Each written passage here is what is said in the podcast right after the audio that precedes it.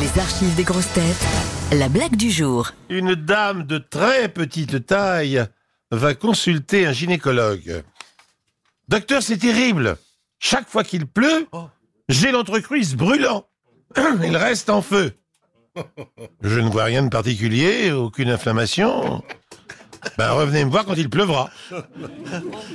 Huit jours plus tard, alors qu'il pleut des cordes, la dame de très petite taille revient chez le gynécologue. Docteur, c'est épouvantable, ça me brûle, je suis en feu encore. Alors j'ai vous. Après l'avoir examiné, il dit, ne bougez pas, je vois ce que c'est. Il va chercher un instrument, et crac, crac, crac, crac, crac, elle l'entend opérer. Crac, crac, crac, crac, crac.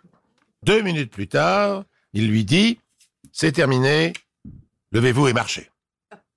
La naine se lève, fait quelques pas et s'écrie Mais j'ai plus mal, plus du tout, docteur Mais vous êtes extraordinaire N'exagérons rien. J'ai simplement raccourci vos bottes à caoutchouc.